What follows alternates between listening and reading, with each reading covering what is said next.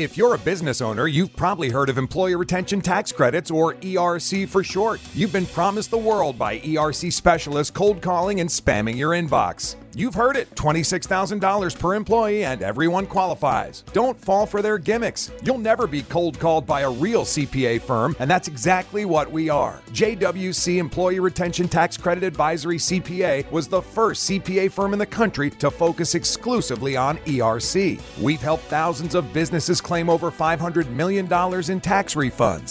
Visit iHeartTaxRefunds.com to learn if you qualify for employee retention credits. We don't require your name, email address, or phone number. Our self-qualification tool walks you through the process without the sales pressure. So if you're a business owner and have questions about employee retention tax credits, go to iHeartTaxRefunds.com to see if your business qualifies. Maximize your refund with JWC, a licensed CPA firm. iHeartTaxRefunds.com. Merhaba sevgili dinleyiciler, ben Murat Yeşildere. Eyvah CEO Doğruyor kitabının yazarı, toplumsal cinsiyet eşitliği aktivisti ve kadrolu podcasterımız. Çalışan kadınların doğurmasını gayet normal karşılayan podcast serimde başarılarıyla ilham veren kadınları konuk olarak ağırlıyorum. Şimdi sıkı durun. Menarini'nin katkılarıyla hazırlanan Türkiye'nin ilk %100 cinsiyet eşitliği garantili podcastinin bu haftaki konuğu Selin Nasi. Menarini'nin katkılarıyla karşınıza gelen Eyvah CEO Doğruyor'da bu hafta konuğumuz Selin Nasi. Selin Hanım, hoş geldiniz. Hoş bulduk Murat Bey. Teşekkürler davetiniz için. Çok teşekkürler. Podcast'imize Londra'dan katılıyorsunuz. Ne yapıyorsunuz Londra'da? Oradan başlayalım. 2019 ortasından itibaren Türkiye'den Londra'ya göç ettik. Çocuklarımızın eğitimi amacıyla öncelikle. Beni Türkiye'de tanıyanlar daha çok dış politika yazarı olarak biliyor. Uzun yıllar Hürriyet Daily News'ta dış politika köşe yazarı olarak çalıştım.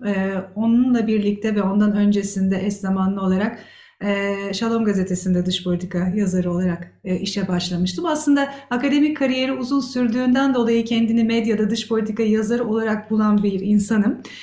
Türkiye'deki gelişmelere paralel bir şekilde tekrardan akademiye ve düşünce kuruluşları, think tank dünyası dediğimiz düşünce kuruluşlarına bir geçiş yapmış oldum.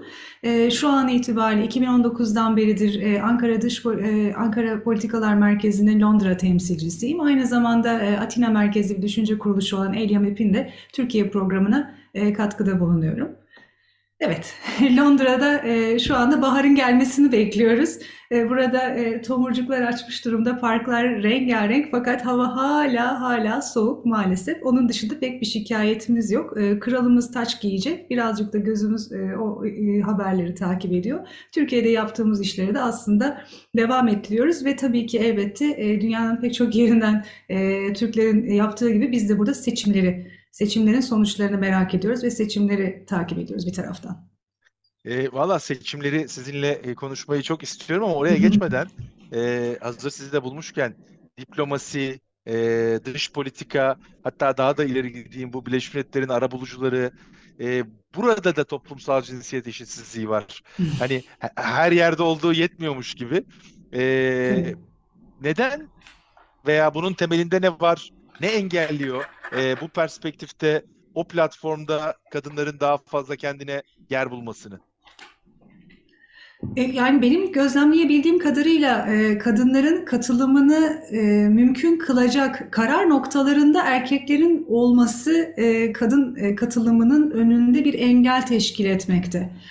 Bunu en azından şöyle şu örnek üzerinden açıklamam mümkün. En son seçim aday listeleri açıklandı biliyorsunuz. Seçimlerde partilerin seçilebilecek yerlerden gösterdikleri kadın aday oranları maalesef ki beklentilerimizin çok altındaydı.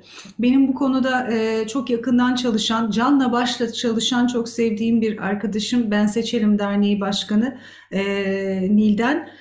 Onların yayınladığı araştırmalar da ortaya koyuyor ki yani uzun zamandır sahada yaptıkları çalışmalarla bu partilere kadın aday göstermeleri durumunda oy oranlarının ne kadar artacağını bilimsel verilerle ortaya koymalarına rağmen ikna edemediklerinden yakınıyor. Yani ortada bir gerçeklik var ve bu gerçekliği reddeden bir lider grubu var. Dolayısıyla hakikaten burada ne yapmalı, nasıl bu engeller aşılacak?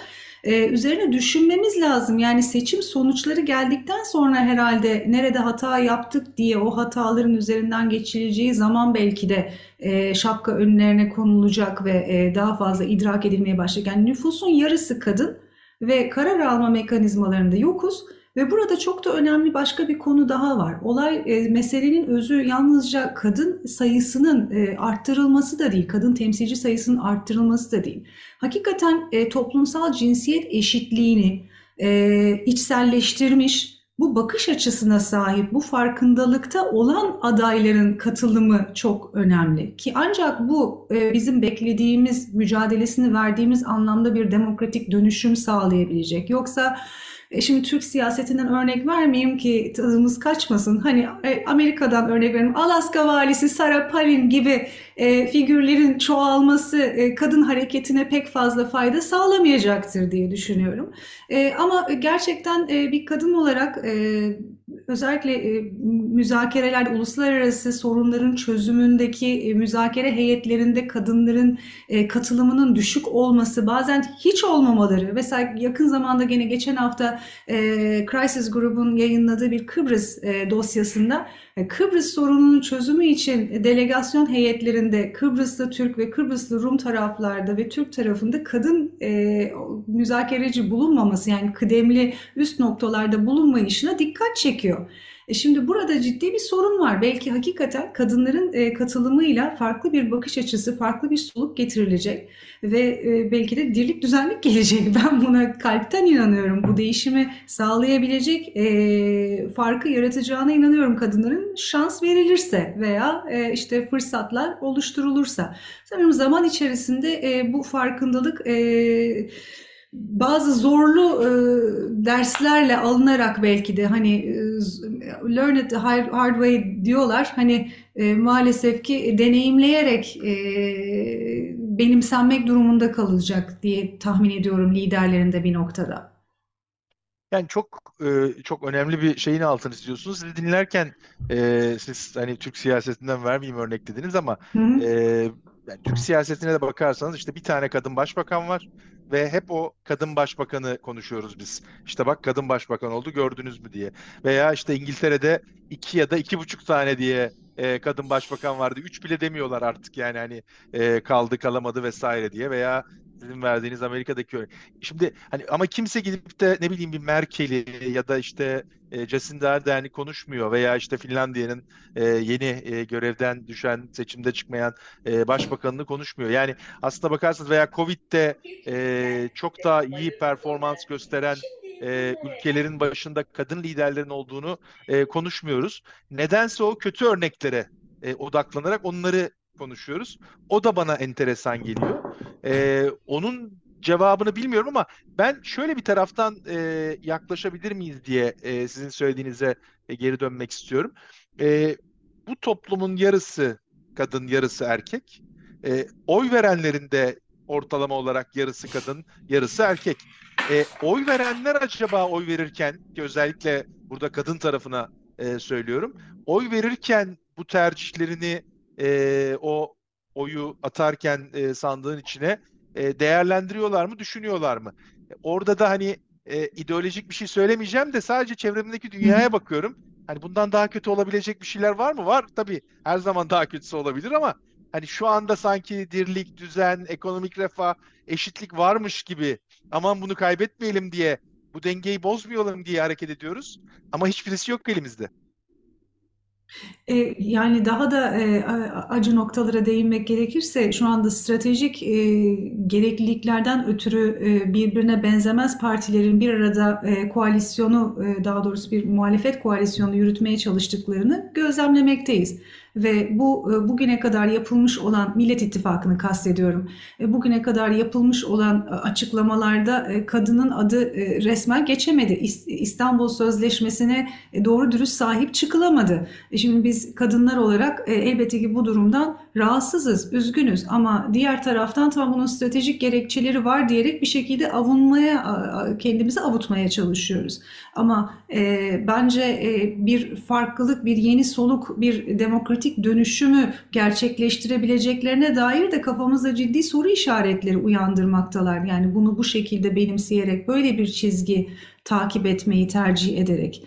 Hakikaten seçimler sonrasında bakılacak, görülecek ama beklentimiz elbette ki İstanbul Sözleşmesi yeniden kabul edilecektir, uygulanacaktır, gerektiği şekilde diyerek sahip çıkılması olurdu. Ve bunun da tabii ki aday listelerine de kadın adayların seçilebilecek yerlerden yerleştirilmesi de bu yöndeki iradenin en güçlü kanıtı olacaktı bizim açımızdan. Bu fırsat maalesef şu an için kaçırılmış oldu. Peki deminki soruya şöyle geri döneceğim. Yani bu konuda siz hem medya hem akademisyen gözüyle baktığınızda ben çok şeyini bilmiyorum ama mesela reklam dünyasında şöyle bir mit var. İşte dış sesin erkek olması kredibilite sağlıyor. Onun için de o dış sesi duyanlar o ürünü satın alıyor veya işte o bankaya parasını yatırıyor diye. Mit diyorum çünkü ben bununla ilgili akademik hiçbir çalışma bulamadım. Ama böyle bir iddia var ve %85'i dış sesin erkek. Oy verilen kişinin erkek olmasını da sağladığı böyle bir kredibilite olduğuna mı acaba inanıyor siyasi liderler ya da daha seçilebilir olduğuna mı inanıyor erkeklerin milletvekili listelerinde? Açıkçası buna çok net bir yanıt vermem mümkün değil çünkü ben seçmen davranışı üzerine pek çalışma yapmış biri sayılmam. Yani saha çalışmalarına birebir katılmadım.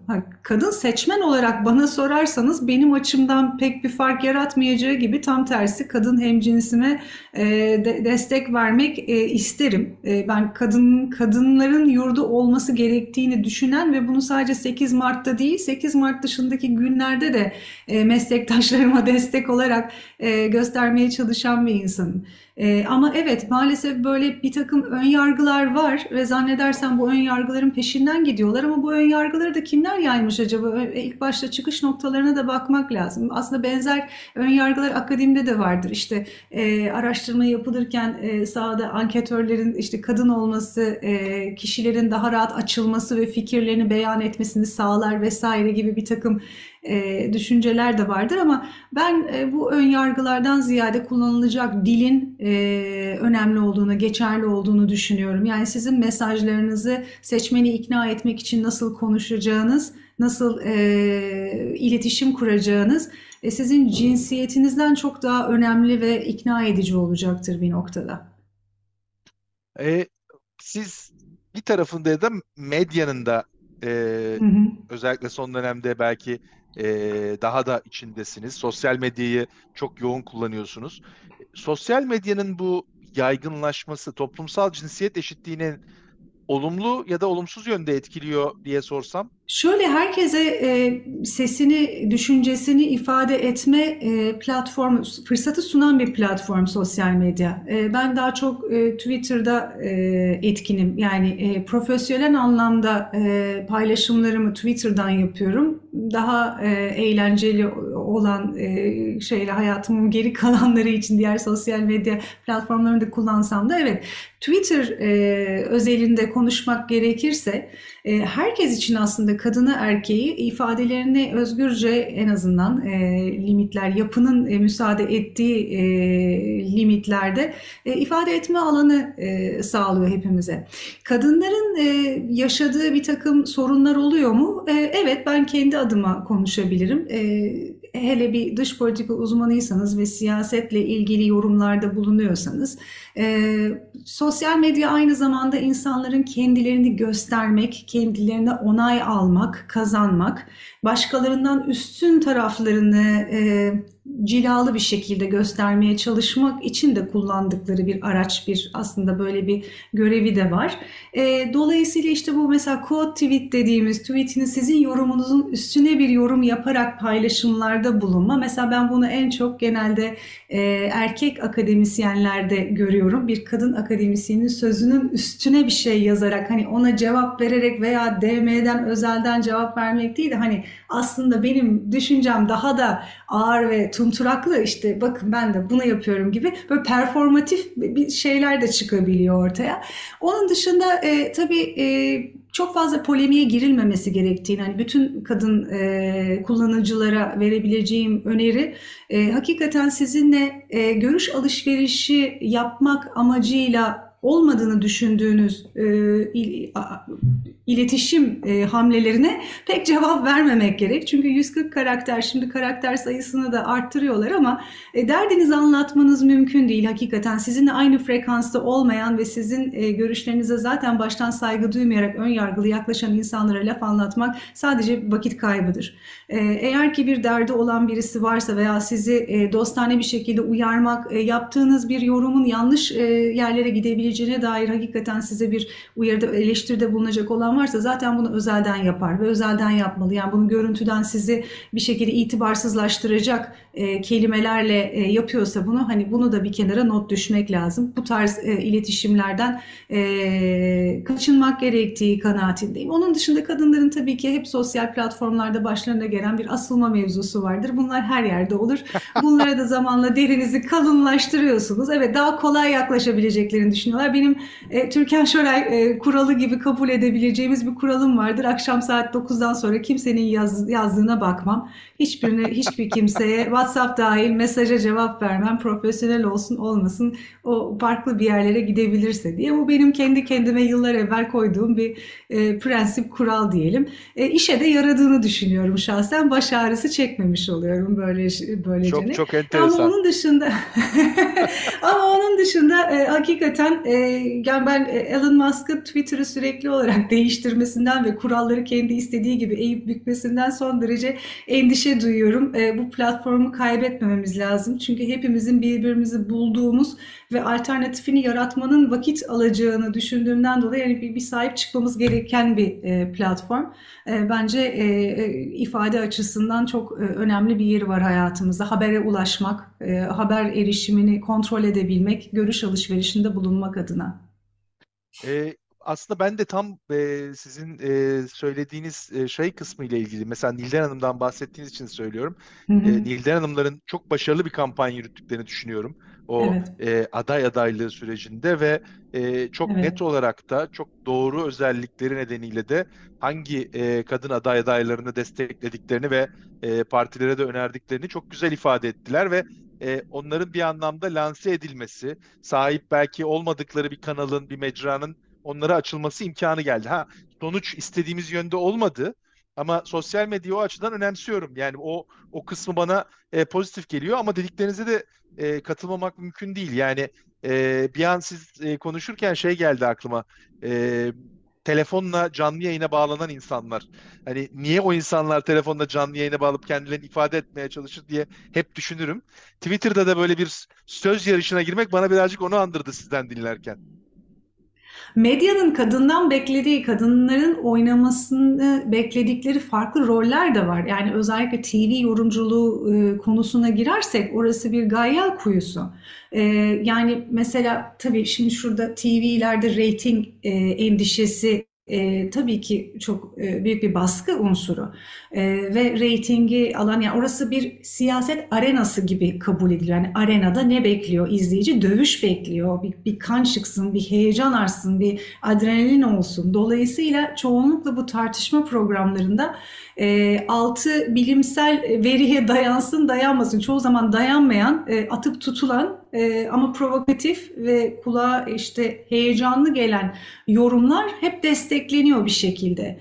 Ve bunları da çoğunlukla dile getirenler erkek yorumcular, ben bakıyorum şahsen. Ve daha sonra herhalde hani bu kayıtlı kalacak ya, hani YouTube'da falan yarın bir gün açılıp bakılsa ve bilimsel bir şekilde çürütüleceğini bildikleri görüşleri dahi savunmaktan hiç geri kalmıyorlar. Çünkü onlar ertesi programa da katılımı bu şekilde garanti etmiş oluyor ve hiçbir bu konuda bir endişeleri yok. Kadınlar bu konuda daha sanki temkinli ve hakikaten programlara hazırlık aşamasında da biraz daha kılı kırk yarıyorlar. O yüzden uzmanı olmadıkları konularda da yorum yapmaktan kaçınıyorlar. Bu benim de başıma geliyor mesela. Yani hiç çok, benden çok daha fazla diyelim ki bir dosyaya vaktini harcamış, o konu hakkında kitap yazmış, bir sürü makale yazmış bir uzmanı, gene kadın uzmanı olmakla beraber, hani onu ben mesela çoğu zaman bir başka ismi önerebiliyorum kendi yerime, eğer ben kendimi yeteri kadar o konuda yetkin hissetmiyorsam. Ama erkek yorumcularda böyle bir şey yok, çünkü o yüzden de biz aynı benzer kadroları her programda mutat bir sene boyunca görmeye devam edebiliyoruz. Bu işin bir tarafı. İkinci tarafı, kadınların hakikaten gene isim vermek istemiyorum. Mesela bir kadın rol tipi var. Cazgır diyebileceğimiz tarzda. Hani bu da böyle bir agresif bir şekilde saldırarak, başkalarının lafını keserek konuşma üzerinden de böyle hani dikkat çekebilen insan tipleri var. Mesela ben bir kere bir perde arkasında böyle sunucudan hakikaten geri bildirimi aldığımı hatırlıyorum. Ya hani birazcık daha agresif olsana, hani çok kibarsın falan gibilerinden. Yani şimdi ya iyi ama yani ne yapacağım, yani benim aldığım terbiye başkasının sözünü kesmezsin, bitirir yanındaki, ondan sonra konuşmaya devam edersin, yazarsın hani unutmamak için, o sözünü bitirinceye kadar hangi noktaya eğer ki tepki vereceksen veya katılmıyorsan itiraz edeceği noktaları da yazarsın, sonra sıran gelir tek tek konuşursunuz, değil mi? Yani en azından ben böyle yapıyordum. O yüzden bu konuda mesela bir eleştiri aldığımı hatırlıyorum. Ama bir de akademik arka planınız varsa iş daha da zor. Çünkü bizim şimdi akademik sınavlarda bile sorular sorulur. Hiçbir sorunun evet veya hayır veya haklı mıdır, haksız mıdır gibi bir cevabı olmaz. Sizin amacınız akademisyen olarak bir konuyu farklı yönlerden ele alarak hakikaten zamana göre de değişimini, taraflara göre de o konunun farklı görünümlerini ortaya koymaktır. Yani siz onu konuda didaktik bir şekilde bu böyle olmalıyı değil, olanı vermeye çabalarsınız. Yani amaç bu, en azından bize bugüne kadar böyle öğretilmişti ama ekranların görmek istediği, duymak istediği şeyler çok farklı olabiliyor. Bunları bağdaştırabilmek de çok zor. Kadın olduğunuz zaman bir de ek bir fırsat maliyeti var bu işin. Saçı, makyajı, düzgün görünmek, kıyafetin dekolte olmaması ama düzgün de gözükmesi, presentable gözükmek. Erkekler gibi bir ceketi giyip saçınızı hiç, hani duşunuzu aldıysanız temiz görünürsünüz gibi biz çıkamıyoruz. Şimdi bir de akşam vakti, gece programlarını düşünün, 4-4,5 saat sürüyor. Ben hatırlıyorum bir kere full makyaj, CNN Türk'ten çıktıktan sonra gecenin bir yarısı navigasyon beni bitmiş bir yola götürdü. Yol devam etmiyor. Buradan devam edeceksiniz diyor. Yan yola çıkmışım.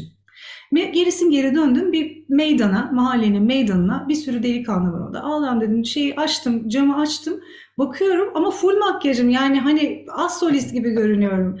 Allah'ım dedim, sen koru, ne yapacağız artık, yol yön sorarak bir şekilde eve varmayı başarmıştım. Ama kadınların böyle bir sıkıntıları da oluyor. O zaman sorgulamaya başlıyorsunuz. Ya ben 4,5 saatimi veriyorum, vakfediyorum.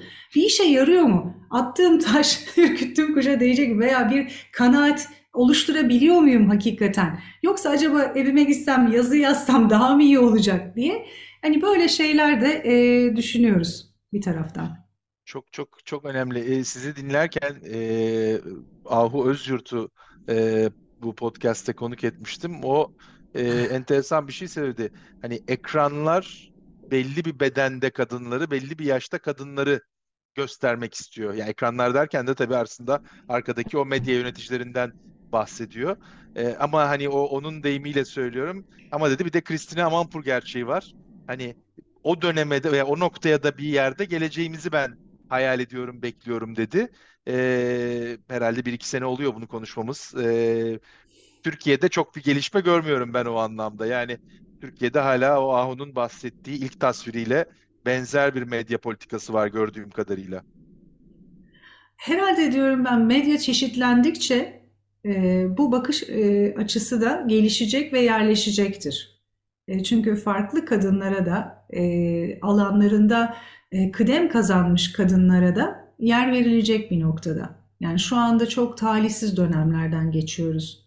Bu sıkıntılı dönemi atlattıktan sonra ben Ahu gibi biricik, hakikaten sahip çıkmamız gereken, makul düşünen ve ekrana çok yakışan, ekranı dolduran kadınların tekrardan yerlerini alacağını ümit ediyorum. Burada da aslında hani demin seçimi konuşurken seçmenlerden bahsettik. Medyayı konuşurken de bence ister istemez, her ne kadar tabii ki özgür medyadan bahsediyoruz ama bir reklam veren gerçeği var. Ve o reklam verenler bu şekillendirmeyi, yoğurmayı eğer doğru talepte bulunurlarsa yapabilirler diye düşünüyorum. Yani hani işte içinde şiddet olmayan olan dizilere reklam vermemek veya işte demin bahsettiğiniz o agresif tavırlı olan programların aralarına girmemek reklam bandında. Hani bunlar aslında çok da akla uzak şeyler değil. O zaman da şunu düşünüyorum. Acaba reklam veren de bunu yapmadığına göre o reklamı tüketen insanlar da mı bu bizim olmaması gerekir dediğimiz şeyleri mi istiyor? Doğru bir nokta olabilir hakikaten. Belki risk de almak istemiyorlar. Yani pasta zaten çok rekabetçi bir pasta payı var. Bu payı kaybetmek istemiyor da olabilirler. Neden risk alıp devrimci bir hareketle böyle bir yola girelim diye de bakıyor olabilirler. Gerçekten bilemiyorum sebebini. Biraz evvel hafif bir dokundunuz ama birazcık orayı detaylandıralım. Hani double click yedik, birazcık dibine doğru gidelim. Size sadece İstanbul Sözleşmesi desem? Mutlaka uygulanmalı. Hatta daha da genişletilmeli. Yani hala yurt dışında Türkiye dendiği zaman maalesef çok olumsuz bir algı var. Yani kadın hakları, kadın cinayetleri, insan hakları, demokratik hak ve özgürlüklerde geriye gidiş. Halbuki 2008 öncesi, 2007 öncesine kadar bir Türkiye, yükselen bir Türkiye anlatısı vardı. Yani girdiğiniz her uluslararası toplantıda Türkiye'den övgüyle bahsedilirdi. Ben hakikaten ülkem hakkında tekrardan iyi gündemlerle anılmak, konuşulmak istiyorum. Ve İstanbul Sözleşmesi de bunun çok önemli bir parçasını teşkil ediyor. Çünkü bir ülkede kadınların hakları, eğer ki kadınların güvenliği korunamıyorsa, bu tesis edilemiyorsa demokratik hak ve özgürlüklerden bahsetmek mümkün değil. Ekonomik ilerlemeden, kalkınmadan bahsetmek mümkün değil. Ve bütün bunlar için hem bir farkındalık, hem eğitim programları, yani hem zihinsel dönüşüm hem de kurumsal dönüşüm başat bir şekilde yürütülmesi gerekiyor. Yani biz yalnızca kadın işte temsilini arttırmaya çalışalım veya şiddet uygulayanları cezalandıralım. Ama bu şiddete başvuruyu bir şekilde önleyebilecek, o zihinsel farkındalığı yaratacak eğitimi vermeyelim. Hala aynı mesajları, aynı ataerkil mesajları devam ettirelim. Aynı değer yapılarını ayakta tutmaya çalışalım. Aynı değerleri savunmaya devam edelim. Ama bir taraftan da değişim bekleyelim. Bunların hiçbiri mümkün değil. Yani hakikaten bu eş zamanlı yürütülmesi gereken, birbirinden farklı katmanları olan bir mücadele. Ve bu mücadelede kesinlikle erkeklerin de desteğine ihtiyacımız olduğunu düşünüyorum. Yani bu sadece kadınların yapabileceği bir şey değil. Bu uzun vadede erkekleri de özgürleştirecek. Erkeklerin de üzerindeki taşımalarına gerek olmayan fazlaca toplumsal yükleri de, ekonomik yükleri de üzerlerinden alacak. Çünkü hakikaten hayat müşterek. Aileyi beraber kuruyoruz. Hayatlarımızı birlikte geçiriyoruz. Farklı cinslerden olan insanlar için de, cinsel yönelimleri olan insanlar için de kadın erkek rolleri geçerli. Dolayısıyla hakikaten hayatı paylaşmak esas benim bakış açımdan. Ve çok daha güzel bir geleceği hep birlikte inşa edebiliriz. Birbirimizi, kendimizi bu kalıpların içerisine hapsetmekten kurtarabilirsek bir noktada. Hangisi daha kötü bilmiyorum. Biraz evvel sizin ifade ettiğiniz gibi buna ideolojik bir şeyle karşı çıkan kitle mi? Yoksa dinlediğinizde ya da konuştuğunuzda aslında İstanbul Sözleşmesi'nin bir satırını bile okumamış ama hani onu sanki inanıyormuş gibi içindeki başka bir hikaye yazarak savunmaya çalışan cahil ya da farkındalığı olmayan kitle mi? O kadar. İkinci grup beni daha çok üzüyor. İnanın daha çok üzüyor. Çünkü okumayan o kadar insanla sadece kulaktan dolma, işittikleri bilgilerle, okudukları gerçekliği yansıtmayan haberlerin peşinden giden insanları gördükçe çok daha üzülüyorum. Çünkü onları nasıl değiştirebileceğiz? Onların fikirlerini nasıl... 9 sayfalık bir metinden bahsediyoruz. Evet. Sözünüzü kestim ama yani hani kitap değil okuyacak. 9 sayfalık bir metinden bahsediyoruz. Bu işte gerçeklik sonrası dönem diye, post-truth çağı diye söyleniliyor ya, işte her hepimizin şikayetçi olduğu bir durum var. Yani gerçeği eğip büküldükten sonra bizim tutunacağımız pusulamız neresi olacak? Yerimizi, yönümüzü neyin üzerinden tarif edeceğiz, bulacağız? Ben de hakikaten bu dönemin, bu çağın insanı olarak en çok bundan tedirginim. Çünkü önümüze düşen haberler belli algoritmaların eseri olarak geliyor. Bu haber kaynakları bir zaman sonra bu haberleri yayan kurumlar belli başka odaklarla bir işbirliği yaptığı zaman hakikaten gördüğümüz gerçeklik çok ayrışabiliyor. Yani biz gerçeğe nasıl sahip çıkacağız? Nasıl düşüncelerimizi bir şekilde yaymaya devam edeceğiz? Gerçekten çok endişeliyim. Ama doğru bildiğimizden de şaşmamamız gerekiyor. Bir insanın bile düşüncesini değiştirebiliyorsak, ben artık etrafımdaki bütün yakın çevreme, oğullarım dahil olmak üzere, yani arkadaşlarına bile durumu anlatmaları, yani neden bazı konularda ilerleme ve değişim gerektiğini onları ikna etmeleri konusunda lobi yapmaya teşvik ediyorum. İtiraf da ediyorum burada. Daha aktif bir siyasete başlamış durumdayız. Önce aileden başlıyoruz. Aile içinde yetiştiriyoruz sahaya kurmayları yaymak amacıyla.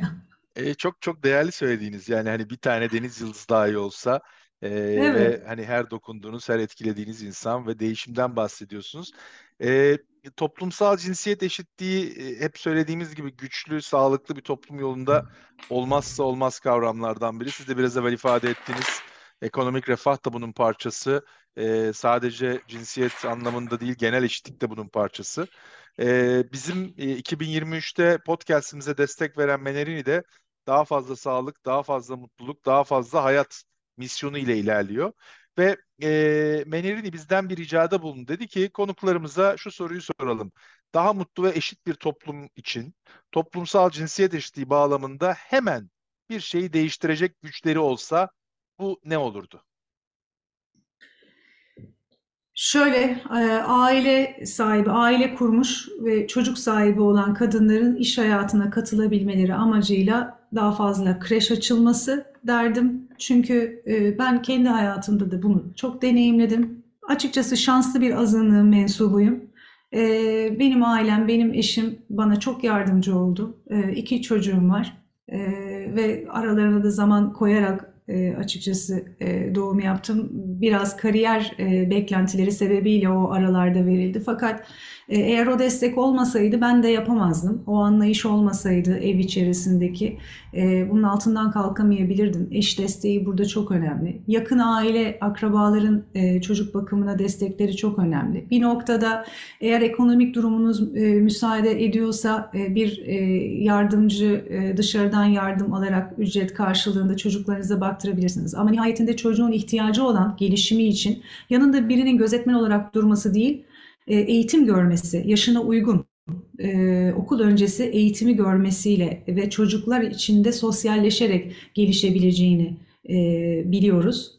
Bunu da en rahat alabilecekleri yerler kreşler, yuvalar.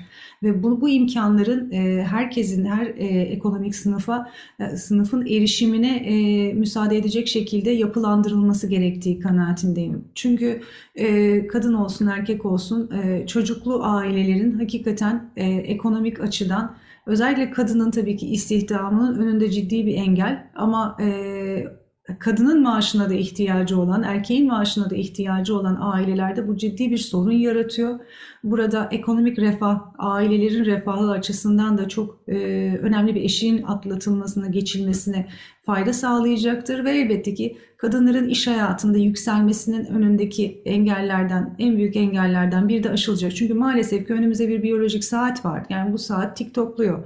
Bunun önüne geçemiyoruz. Yaşınız ileri yaşlarda da çocuk sahibi olunuyor ama onun da ayrı zorlukları var. Getirdiği hakikaten ayrı zorluklar var. Çocuk anne arasındaki bağ, sağlık problemleri vesaire. Ve bir feragat etme durumu olmaması, yani bir seçim yapmak zorunda kalmamalı kadınlar hakikaten. Birinden birini seçmek zorunda kalmamaları gerek. Artık bunları geride bırakabilmemiz gerektiği kanaatindeyim. Çok önemli söylediğiniz.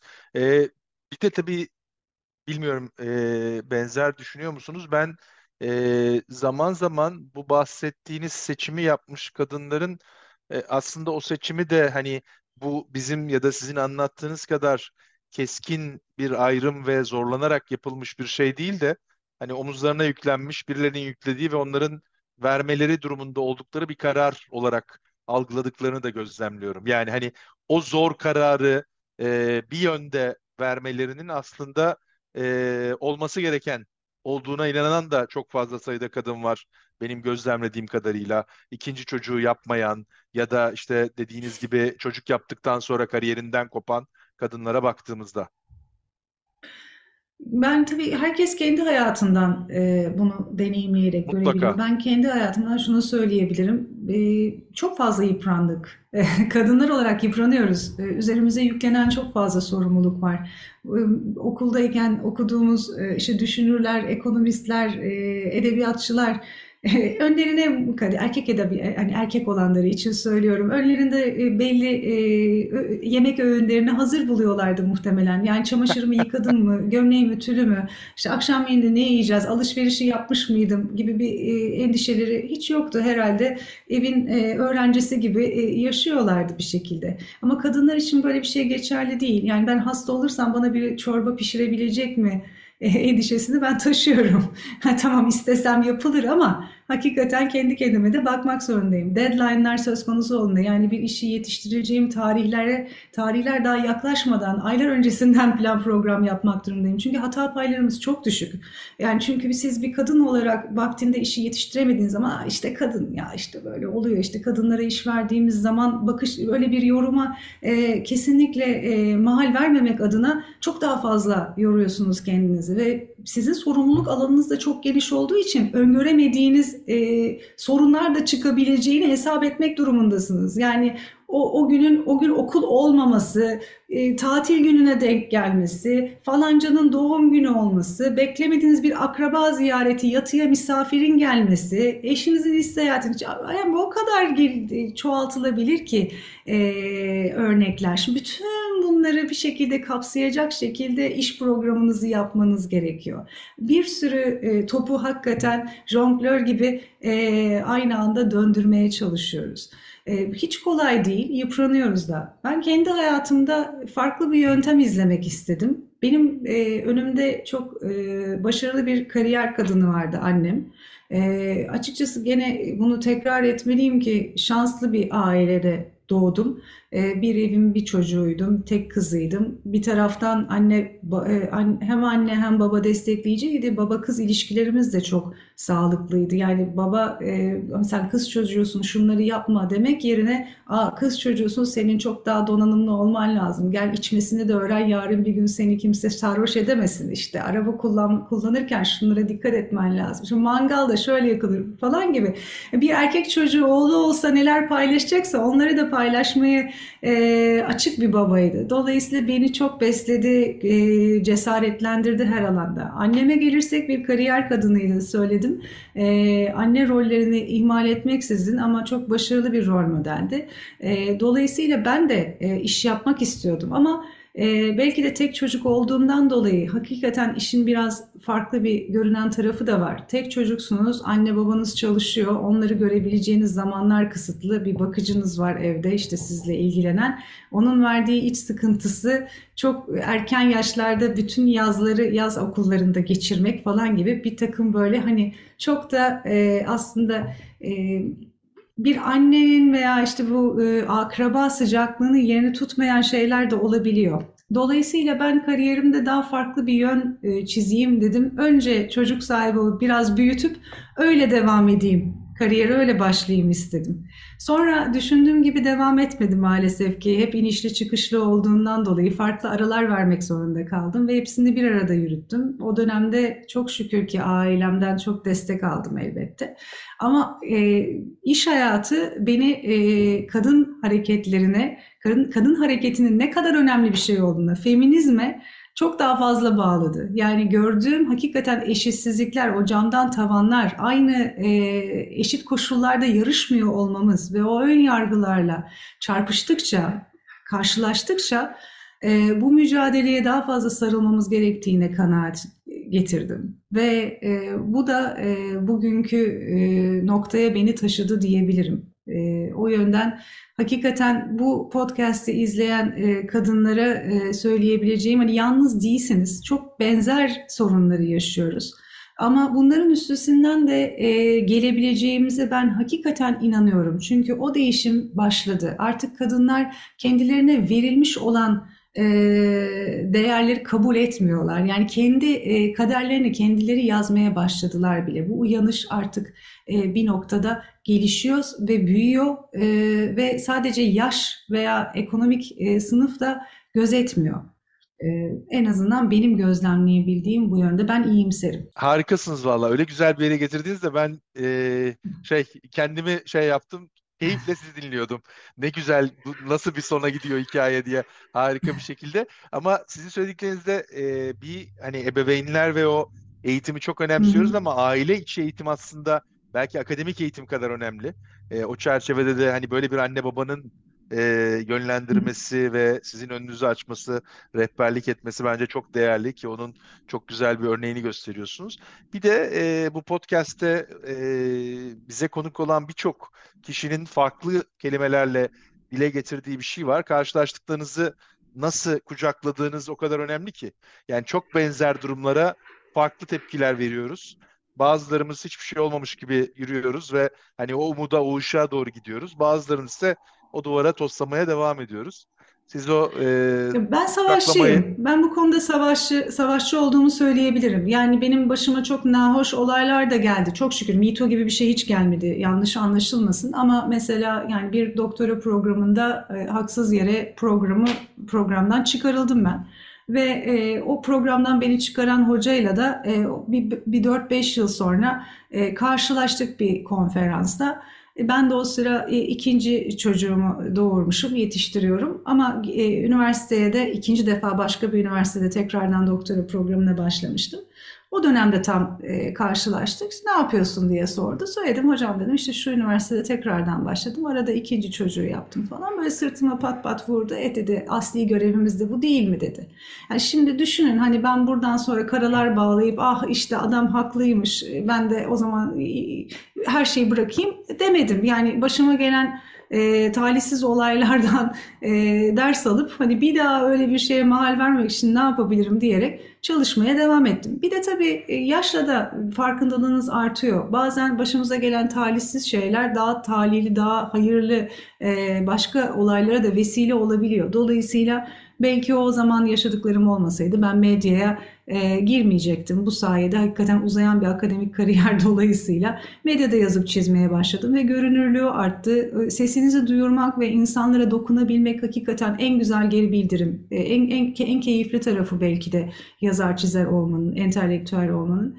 Bunun verdiği tatmin insana çok bambaşka. Yani sadece akademisyen olmanın yanı sıra bu da sahada sizin yaptıklarınızın karşılığını görebilmenizi sağlıyor. O yönden çok da şikayetçi değilim doğrusu istersen ama var böyle bakan insanlar var ve bu bakan insanlar sizin önünüzü kapayabiliyor da açabiliyor da. Dolayısıyla bir şeyler olurken bütün suçu kendinize de aramamanız lazım.